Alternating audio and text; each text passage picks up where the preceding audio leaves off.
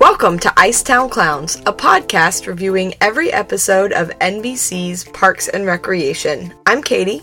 I'm Jacob. And I'm Kirk. And this week we are reviewing Season 2, Episode 12 Christmas Scandal. And I think this puts us halfway through Season 2. At the very least, Yeah. it is the, the break, the Christmas break, if you will. Uh, this episode aired December 10th, 2009. It was directed by Randall Einhorn and written by showrunner Michael Schur. And the summary is Leslie is falsely accused of having sexual relations with a sleazy Pawnee councilman. Meanwhile, the rest of the office takes on Leslie's work while she deals with the scandal, and Officer Dave has a more has more surprising news for Leslie. This episode opens with the Follies, um, which is put on by the Parks Department, which I guess fine. I mean, I don't know that They the said Parks that it Department rotates. is. Oh, They okay. said that it I rotates Oh, that. departments. sense. Yeah. Okay. And it was. She said. She said it's the Parks Department's turn this year to put on the Follies. Gotcha. Okay. Because, yeah, and at first I was like, how many numbers is the Parks Department doing? And then I saw at the bottom of the sign that they were the sponsors of the event. And I was like, okay, that makes a lot more sense. so Um, was Tom trying to do Perd here? I think so. It was not particularly good. It was as bad as Leslie's Dexhart. Right. Well, and then there's one thing we see in the background where Jerry appears to be rapping and everyone else is dancing. And we don't really see any audio of that, but I had a lot of questions. I had a question about April and how into this she was. Like she was actually like involved and seemed to be having a good time and doing her part. That is so out of character for something as cheesy as Christmas Follies. that is true. I'm not going to say anything negative. Oh, I'm not saying that's a negative about April. I'm just saying But it that- is out of character. I agree that she was, su- was such a willing participant. Right, she should be in the front row booing Jerry's rap, not on stage dancing to it. But but she wouldn't take sides against the family. Right? Like if it was the sewage department, she would have been in the front row booing. I think she takes perverse pleasure in taking sides against the family in things where it doesn't actually count, like the Follies. Yeah, that's fair. Yeah. So have you either of you been to a comedy show like this about local politics in a city? Because I definitely have in multiple states and they're weird. So when I was an officer of the Dallas County Young Democrats, our fundraiser one year was a roast. Um, actually, we did this for a few years in a row, where the outgoing president would get roasted by members of the board and local county elected officials. Um, we never recorded it because Smart. we didn't want to end anyone's careers. Right. And the first year we did it, I had written out my whole routine, making fun of the outgoing president, uh, a, a, a woman named Jennifer, and I was like the fourth or fifth person to do it, to get up and talk. And as the people before me were going, I was like, "Oh fuck." My thing needs to be a lot dirtier and meaner than it actually is. so I'm sitting there rewriting my bit as I was going. Um, and we actually did that year record it just so she could see it with her boyfriend afterwards. And as I got up to give my little speech, the tape ran out on the video recorder, and I was the only one who knew how to replace it. And I was like, perfect, I'm going to do mine. Right. Right. no record whatsoever. The second year, none of the elected officials participated. Yeah, I don't know that I've ever been to something like this. If I have, I have forgotten it. I mean, I was a summer camp counselor and we would do skit night and make fun of the counselors, but Right. that's a little more low key than than this. it, it, in a lot of ways, this would be as though our table, Katie, from the JJ dinner, was on stage as opposed Right. to being in the back just making fun of everybody on stage. Right, right. But like that could be problematic as one Wait. might think. Wait, you guys made fun of things at a JJ dinner No, I don't know what you're talking about. without me? We do all our best work without you, Jacob. Ooh. I fair enough. So in in Charlotte, uh, when I was there, the uh, they had what they referred to as a whole video production element to it, where they mocked the upcoming mayor's race with a Star Wars theme and digitally inserted all of the characters with lightsabers, uh, all of the candidates as characters. Uh, it's a little weird when people go to quite that extreme on these things, but uh, right. They can be a lot of fun when you know the intricacies of you know the local politics and characters. Oh, like That's Nothing is better than an in joke. That's why people love in jokes, right? that's why people like our podcast. people love Sure. our podcast. They Both of them. it. right. Um. So Leslie, uh, they've turned Lot Forty Eight into the site of this winter wonderland, which is actually like a very clever use of this space. I feel like. And I'm and I'm sure Anne and her neighbors really appreciate that too. I'm sure. Maybe it shuts down at like 7 p.m. I don't know. Um, and they all have to do a rotating turn as Santa. Um, and Jerry farts into the suit. yeah, because of Jerry's flatulence the previous year. Yes. right, right. Um, and Leslie has scheduled a tree lighting, which will be broadcast over internet radio, which I feel like is a joke, except I think that the city that we live in probably does something like that. But do you remember when internet radio was actually a thing? You remember there, there used to be a radio like thing in the sidebar of iTunes that you would click on, and there'd be like Oh, this list of radio stations, almost all of them at public universities that you could like yes. link up to and listen to the live broadcast from that radio station. I do. I do remember Yes. that actually. Yes, it was like the you know last dying throes of radio as as it used to be, trying to cram itself into the digital world. And Yeah. I haven't opened iTunes in a long time, and I don't know if that option is still there. I don't. I, yeah. I also have no idea. As I only listen to podcasts now, I just wouldn't. I just wouldn't know. Um. So But we only yes. put out one episode a week. Do you just listen to the same episode over? I and just over yeah. I just listen again? to our episode on repeat until we put out a new episode.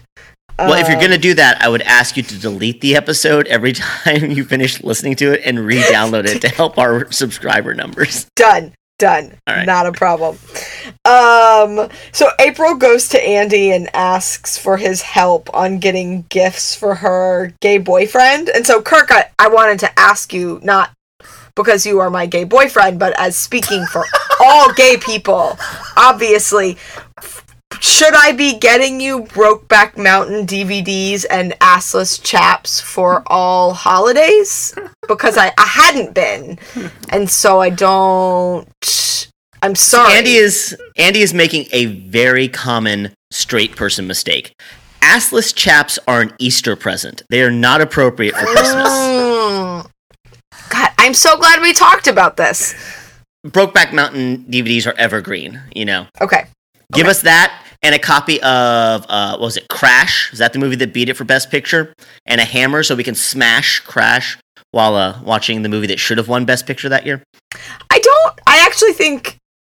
I'd have to look. I think that Crash won Crash over one. something. I know it won, but I I don't It- know that it was same. Brokeback Mountain. Oh yeah. Nope. Okay. Kirk's right. Okay. I don't know. I- I- Sorry then. I would have voted for Pan's Labyrinth, but yeah, Crash did not deserve to win. Brokeback was much better than it. Um, no, I just want to be sure I got my gifts straight. So excellent. I'm set now. We're good. Um, I also this happens a bunch over this episode, but April's little looks to the camera, like every time she has a positive interaction with Andy, is just really they're This is a well gr- done. This is a great episode for Aubrey Plaza Side Eye, which Yes. some of us are big fans of. Um, yeah, no, it is. She really does it well. It's just it's understated and it's very fleeting, and she's able to convey that feeling that everybody has had at some point. That is just it's really good. Um, And so then Leslie goes to meet Councilman Dexhart. Um, I didn't take a note. What was the pretext for her meeting? He With was- him? well, so she thought he was mad about her impersonation of him at the Follies. It turns out that he was worried because she got too many facts right about his as of yet unrevealed sex scandal. Right. Like, like Donna and the nuclear warhead under the White House. Right. yes. Um. So he got he got his kid's babysitter pregnant, then had sex with five women during the delivery of the babysitter's child, including a woman whose husband was there getting a liver transplant. So this is where my notes say, um, actual elected official in the state of Virginia from time to time. was when I was listening to Yeah. him describe that. I was like, huh, this sounds familiar, where you think this couldn't possibly be true. And it turns out to be the real story of someone who was elected to office multiple times in the state of Virginia. So, uh, points for realism, I guess, Parks and Rec? I don't And know. fortunately no longer a public servant. Yes. For the moment. So Uh, one thing that struck yeah. me here is that Dexhart is really bad at getting information from people. Like his strategy for getting information from people is to tell them everything he knows and then hope that they will reciprocate, which doesn't work out very well here, or I would imagine ever. Which might be why he constantly gets caught having affairs. Right, yeah, he's definitely not good at hiding any of his actions.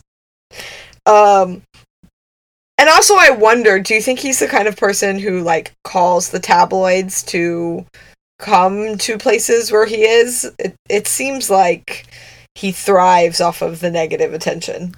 I imagine Yes. the Pawnee Sun has a reporter who is just tasked with following Dexhart around town all the time. Ugh, what a terrible job. Do we do we think Rupert Murdoch owns the Pawnee Sun? Definitely. Definitely.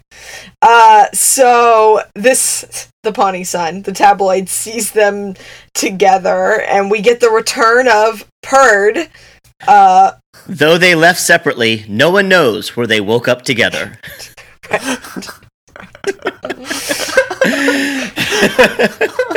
which really isn't used enough. Like to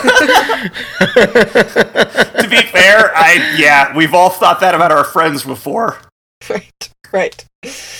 Um yeah. And- so we learn in this scene that that Jacob has some competition for April's affections here, given her very obvious crush on Mr. Perd Hapley. So right, right. That was No, she just wanted to see if she could. There was no indication she was going to go through with it and risk her virginity.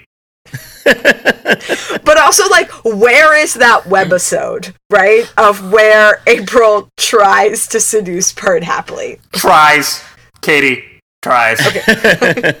where is that ep- webisode where she succeeds in seducing Perd Hapley well, the one where the one where she succeeds is probably on Brandi Maxxxx's website. So um yeah no that was an amazing april scene where she's just sitting there with the with the pen wants to see if she could do it uh that was definitely my favorite uh april scene of this episode Just yes, the the deadpan to camera when Leslie says it's not worth losing your virginity over. it's just oh god, it's Which, so funny. which just raises questions about like what is the exact status of her relationship with her gay boyfriend? Like, right it's true How does this exactly work? It, it, the, she's been around. She's old enough that her gay boyfriend may not be her first and only boyfriend of her life. They are clearly not exclusive, as her gay boyfriend has another boyfriend. This is true. This is true. the thing about youth culture is I don't understand it. Um, I also really like Andy sharing all the gossip from the shoe shine stand. People deciding whether they would sleep with Leslie or not. How many Um, customers does he have? Right. He's doing well, apparently. Apparently. He owns his own business. You Not know how that that's not your situation. Um, Leslie has this really great line where she says, I always assumed that I would be the politician and the man would be accused of sleeping with me. Which is just like, it kind of comes out of Well- nowhere. Also, the man- man would be the vice president to her as president. So This is literally a Selina Meyer plot line. it is. It is. Like I- I, did, I didn't ever imagine we were gonna get a Veep uh, uh, Parks and Rec crossover, but here it is. I know. I had the exact same note, not surprisingly, which is like, wait a minute, this is a Veep plotline. It makes Spoiler perfect alert sense for because yeah, it makes perfect sense because there's no way that Leslie Knope wouldn't vote for Selina Meyer. Like Selina Right. Meyer is exactly the sort of person that Leslie would vote for for president Totally. and To- and wish she could be Yes. and maybe becomes. Hmm. I agree. Whoa. Whoa. Uh, Dude, Oh wait, so I, I wanted to ask you guys because it, it dawned on me watching this episode. When your candidates talk to the media, do you think that's the same way that I feel when my clients talk to police officers, like we talked about in the last episode? I've worked with a lot of different candidates.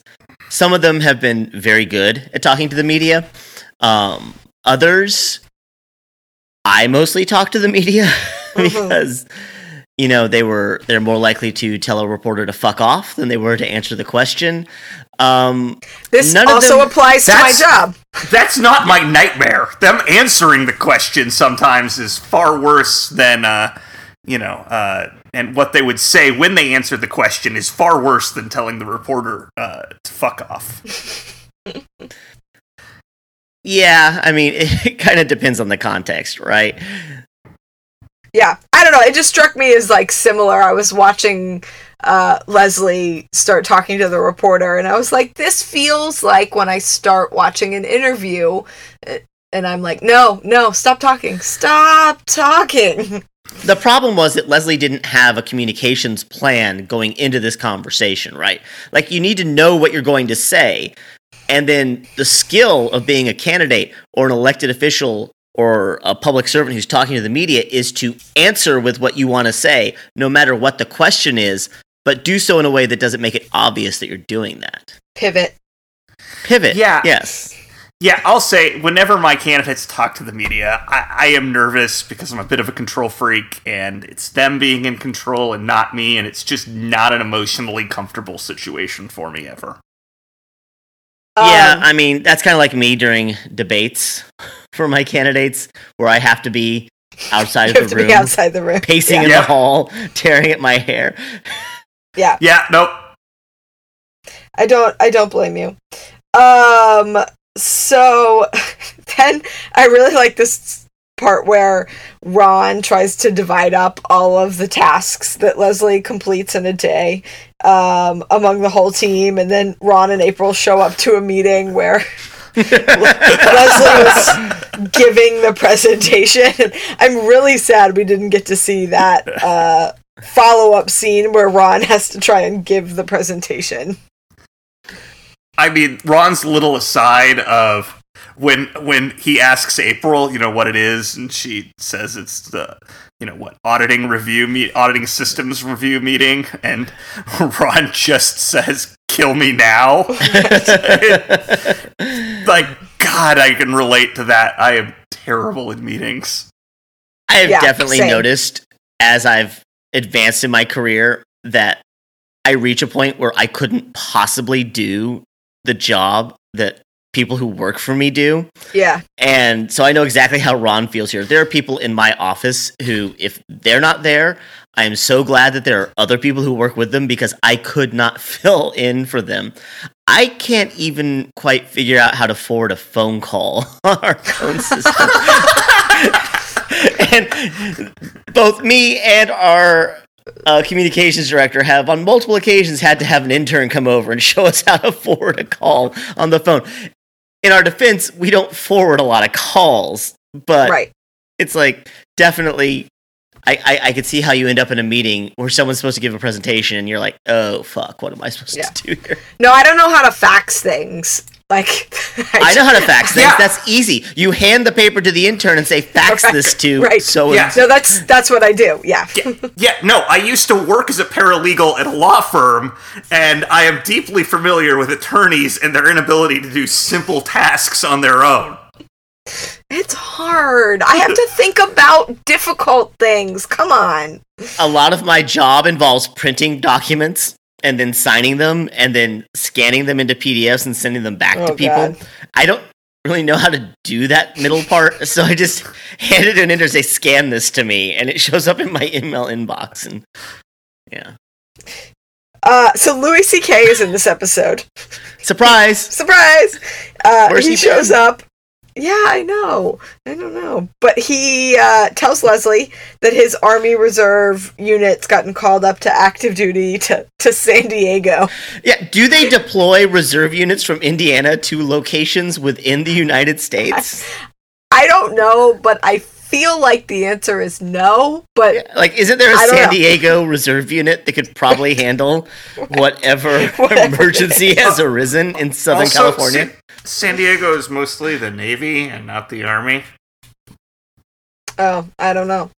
No, no, no. I just Yes. know it's really No. pretty there. that that wasn't a question.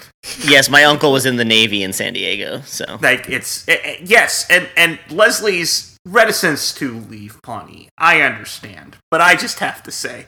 San Diego is one of America's best cities. There are a lot of places I would have reticence to move. That is like at the bottom of that list. Yeah, no, agreed. Having just gone on a vacation there earlier this year and was my one and only trip to California, I would move there for like a casual acquaintance, much less like a person I was seriously dating. Wait. Um, That's your only trip to California? yeah. Yeah. what you really need to understand about San Diego is that it is a beautiful city, but the best thing about San Diego is that it's just a 2-hour drive from San Diego to beautiful Riverside, California, the heart of the wonderful Inland Empire. I listened to a really depressing daily episode about Riverside, California That, today. so. that, that that that was that was bad. That was very Yeah. bad. Um, very very bad. The best part about San Diego is that it's not Los Angeles. It has all the good parts of LA without being LA. It, it's it's one of my favorite places. What are the Yeah. good parts about LA? the weather and So, uh, the yeah, Mexican San- food. right. So San Diego, which has both of those things. Yeah, that's did I? That's what I said. Right. it's also about equidistant to, to Disneyland. Yeah, but it's that it's that subpar California Mexican food and not like Tex-Mex, which is really Oh, the Lord. gold star of Mexican cuisine. You're like ten miles from Tijuana, man. Tune in for our side podcast. Jacob and Kirk fight about bi-coastal Mexican food. Um, oh, I could really use a taco. That would be great. Um, Of course you could. You're awake. right, right. There's a very sweet moment where Louis C.K. does admit that he's in love with Leslie, and it's it's played well. And, And the army, and the army, apparently. it's kind of a weird question. I, I was shocked when Leslie said that this whole Dexhart thing isn't making me feel very attached to Pawnee right now. This is all it takes to shake Leslie's devotion to the city of Pawnee. My God, I mean, the woman might as well be from Eagleton if she has an attitude like that. It's true. It's true. It just shows that even though we are halfway through season two and we have come a long way, that we have not fully developed Leslie quite yet. That she is still a work in progress.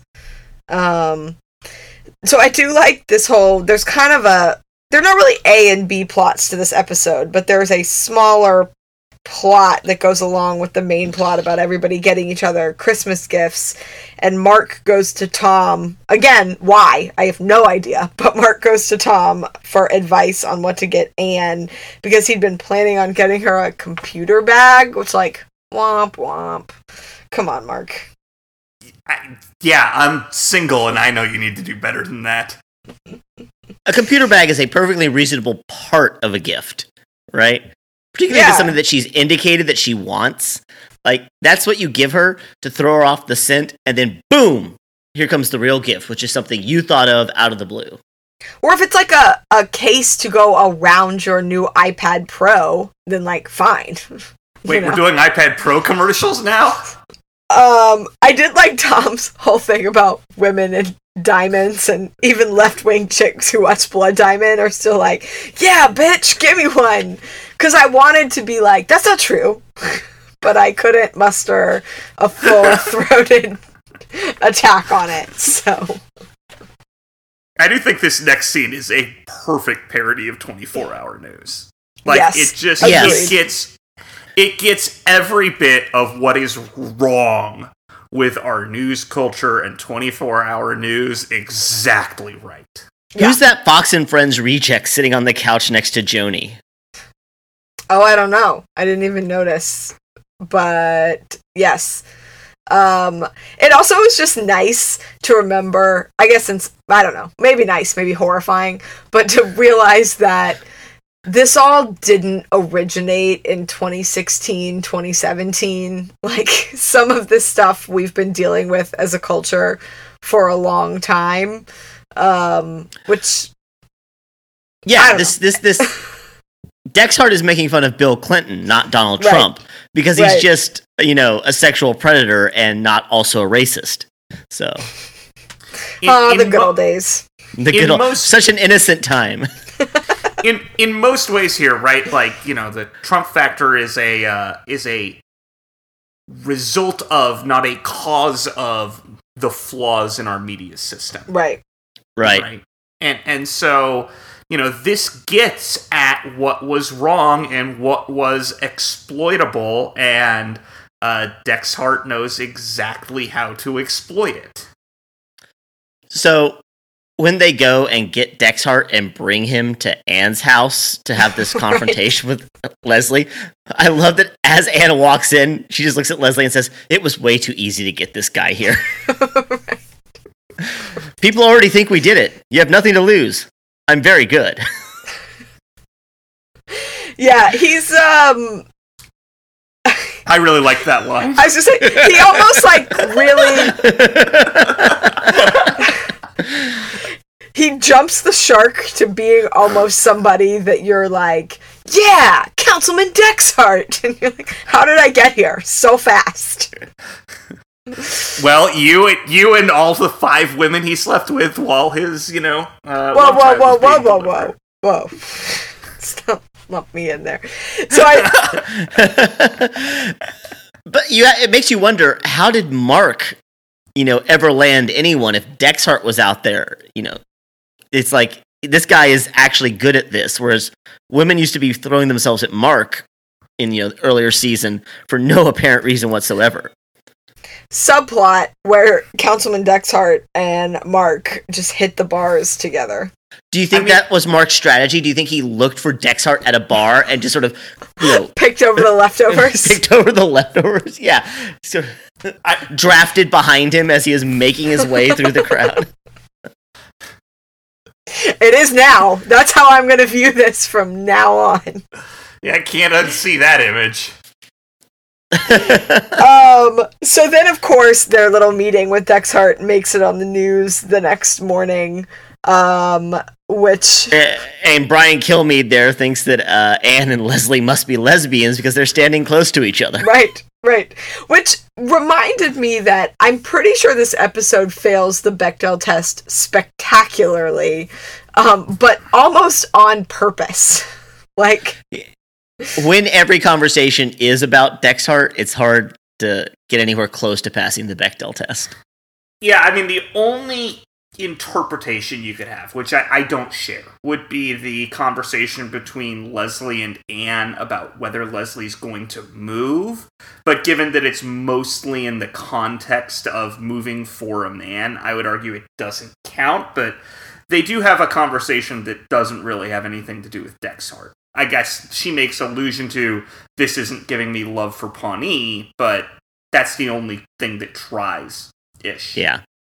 yeah, I, I think that's right. But it is like, I mean, we didn't go into much detail on it, but the whole like zooming in and and Leslie's body language and footage that they have dug up is just I mean, that could literally happen on TV tomorrow. Uh, without any irony, I would not be shocked to turn on CNN and watch something like that happen tomorrow morning without anybody realizing what a parody they've become. If there, Yep. if there were a televised uh, press conference, if we lived in a country that did such things with the uh, White House, uh, you know, uh, spokesman, uh, I they would absolutely do that to Sarah Huckabee Sanders, right? Like th- this is not a partisan thing. Uh, that is just how the world treats women, and it's awful. Right. Yep.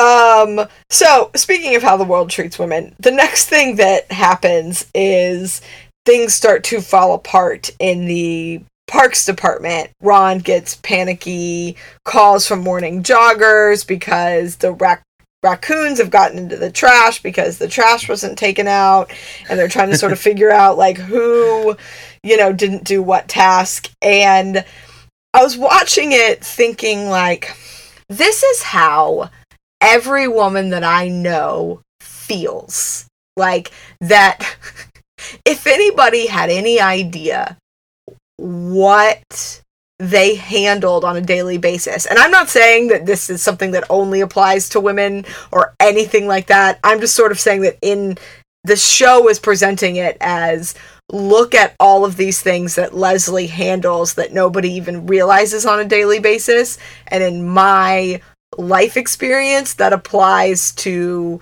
so many other women that I know that just sort of this is almost like a a fantasy of sorts which is that like if other people tried to take on all the things that you handle and then they're like oh you do so much we can't even possibly handle it. It's like that's right. That's right I do all of this stuff that you all have no idea about. And it was it's very satisfying to watch um i don't know. So you're saying that happens in the real world? It doesn't just happen on Parks and Recreation and in the United States Senate?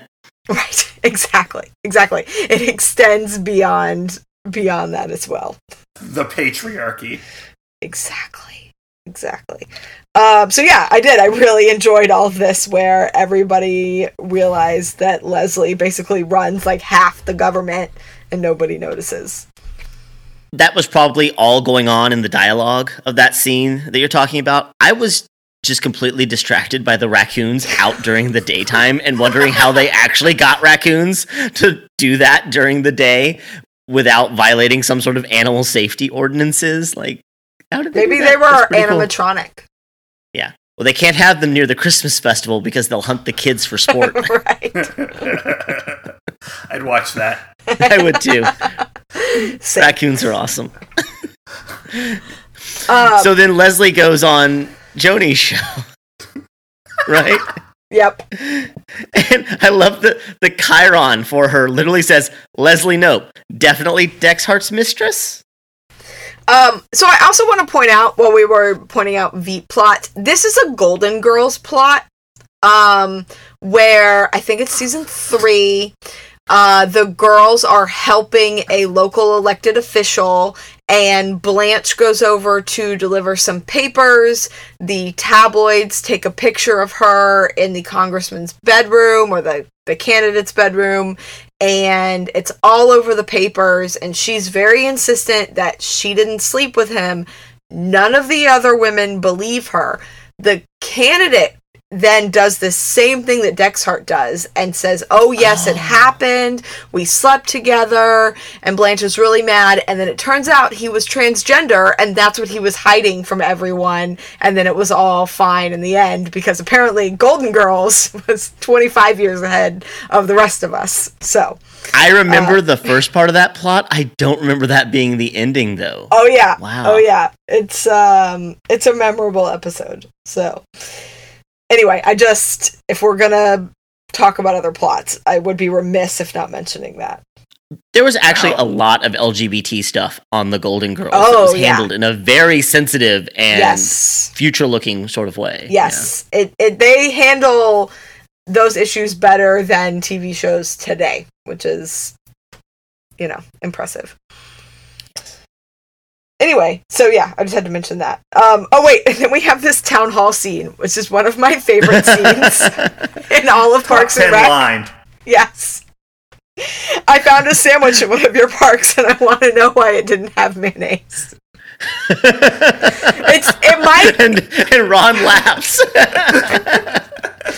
it's not my favorite quote of Parks and Rec, but I agree it is absolutely in the top ten, if not top five, favorite lines of the entire series.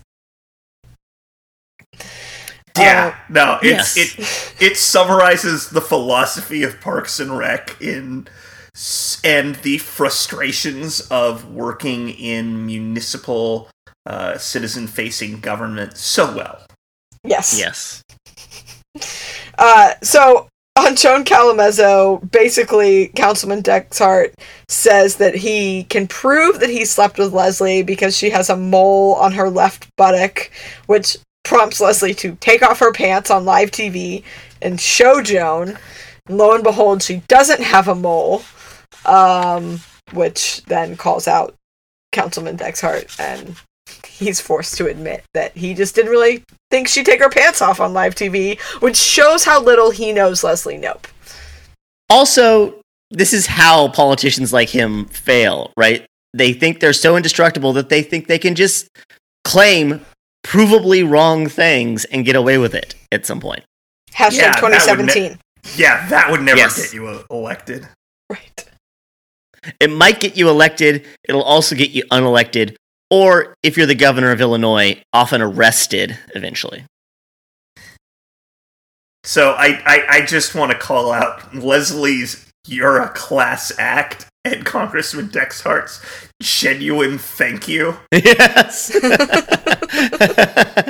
yeah, I mean, he has that attitude. Every compliment is true. Every insult doesn't exist, right? He, he I- only absorbs the good things that he hears about himself.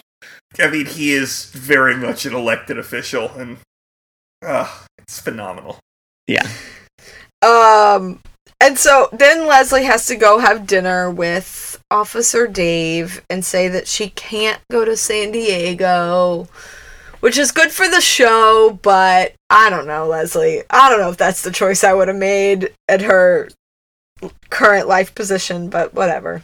So he describes it, or she describes it, I don't remember, as a fresh start. How fresh of a start is going someplace for 18 months and then coming back? Right. It's like that's like a really long vacation in which you lose your job and can't, you know, I I don't mean, know. but who knows? Maybe they settle down in San Diego because she finds a new job working for the local like parks department out there, and they get married and they have a kid, and they're like, "Oh, it's sunny in '72 all the time, and I'm just gonna walk out onto this beach." And you know, she's with Louis C.K. I don't. I'm just saying. I just I might have made a different decision. Read Katie's upcoming fanfic about alternative Parks and Rec timelines. I get it, Katie. When I moved out to California to run my boss's campaign back in 2012, I was blown away by how beautiful the weather was and how it was perfect day in and day out and day in and day out and day in. I and know. day That's out what my- and- I have a until it becomes so yeah. monotonous that you just st- scream at the No. sky for rain. No, you're wrong. It doesn't. Seasons are the worst. It always being 72 and sunny, there is enough else in life that changes that life does not become monotonous. You're wrong. The cold sucks. How's Iowa, Jacob? Iowa is a phenomenal state. I don't know that people would run me out of town for saying San Diego's weather is better. Iowa is a beautiful state. My father is from Muscatine, Iowa, you know. Beautiful muscatine. Yes? It's where the Heinz ketchup is from. Or used to be. I, like, I have yet to visit uh, Captain Kirk's birthplace in Iowa. I need to do that at some point. Riverside, Iowa. I Yeah, know. I I've been there. there. Have you been, have you played baseball in the Field of Dreams yet? I indeed I have. Okay. So I'll make sure you've done something in the state that's worth doing. That's what this show's about, right? Iowa? I, I don't know. It's been about a lot of things. Okay. So they really Only should have kind lit of the, parks. They really should have lit that tree without Leslie. yeah. no! No! Like how how boring was that internet radio broadcast for that hour? while they waited for the impending raccoon scourge. I'm sure that the college students who are normally broadcasting on that channel filled the space with very insightful commentary on why pot should be legal or whatever it was college kids were talking about on the radio at the universities in 2009. yeah.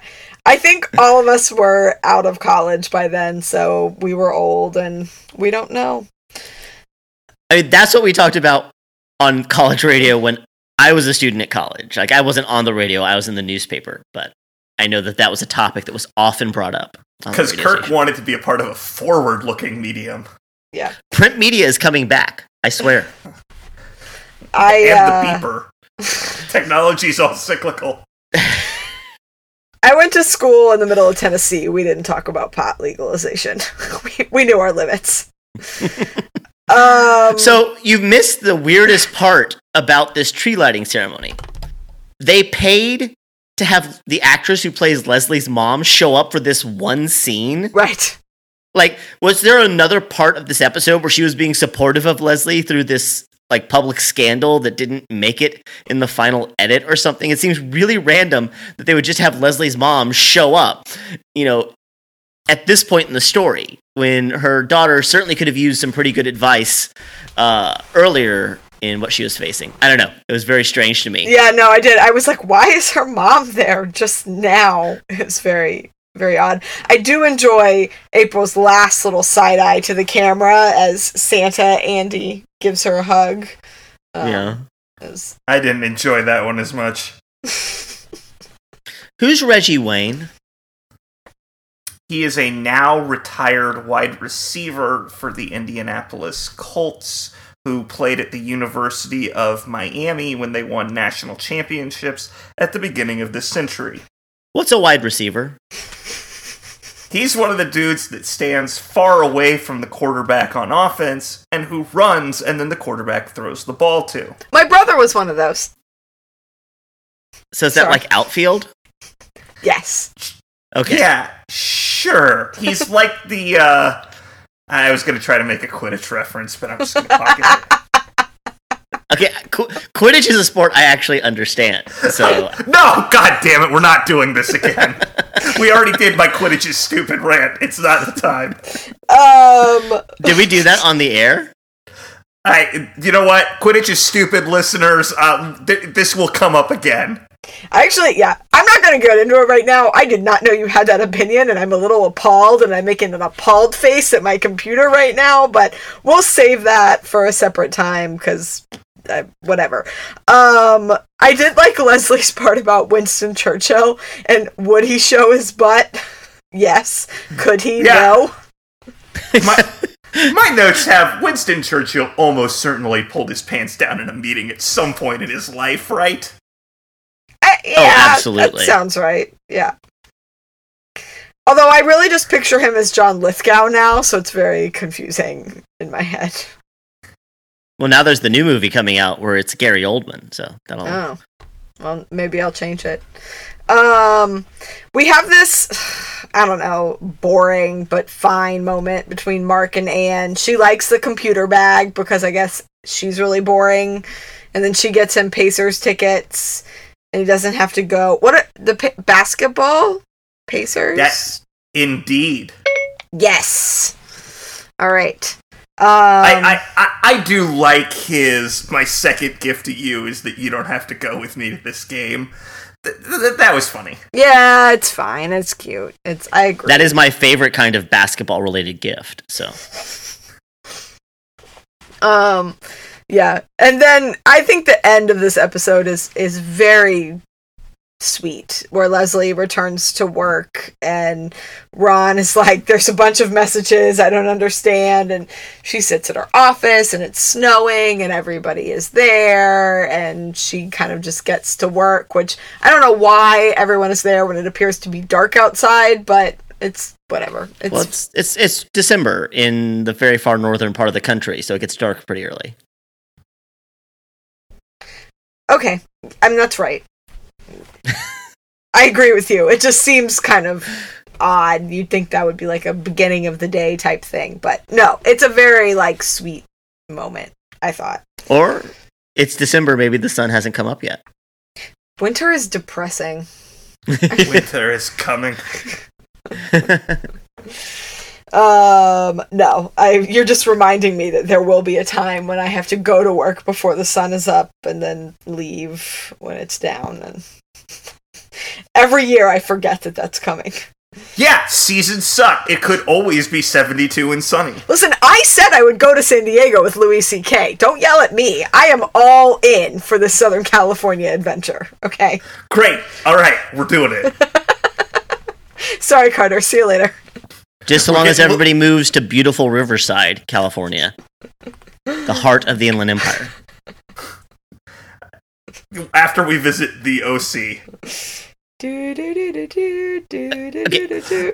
Unless you're there to campaign against Darrell Issa, there is absolutely no reason to go to Orange County. Well, there are three other Congress people to campaign against. Yeah, but I dislike him the most. Okay. Or to run guys Sam Seaborn. We have. Does anybody have any other notes? That was the end of my notes. I, I, I do really like the scene with Leslie and April where or well, not well I really like the scene with Leslie and Anne where Anne says to the camera how much she'd miss Leslie if she leaves and and uh, Leslie's looking out the window and then turns to the camera and gives a big smile. It's a very good moment in their friendship. Do you think that that's what Anne was really about to say?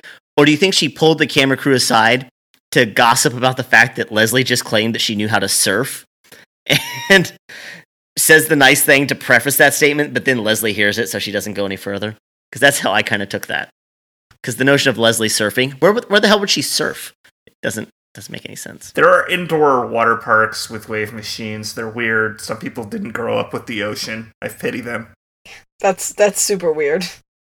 Yeah, I mean that's about as bad of an idea as like a town in the Midwest putting together a giant, you know, skating rink as its main attraction or something like that. So, if you want to write to us and tell us whether you would go to San Diego with Louis C.K. or not, you can leave us a review at facebook.com slash icetownclowns. You can email us at icetownclowns at gmail.com. Tweet at us at icetownclownpod or just go to our website www.icetownclowns.com. So at the end of this episode, you'll have been listening to us talk about Parks and Recreation for almost 14 hours if you've been here from the beginning. And we really appreciate everybody who has let us know how much they like the show. You can tell other people how much you like the show by rating us on iTunes. It'll also help us go up in the rankings, grow our audience. And if you love Parks and Rec and you have friends who love Parks and Rec, please tell them to take a look at our podcast because I think they'd love it too. Next week, we'll be back to discuss the episode The Setup. Uh, it is the 13th episode of season two, so please check that out before coming back here and uh, listening to our next episode. You've been listening to Icetown Clowns, a podcast about parks and recreation, which we are approaching the end of, and that end is now. And although we leave to get separately this week, we know we'll wake up together next week.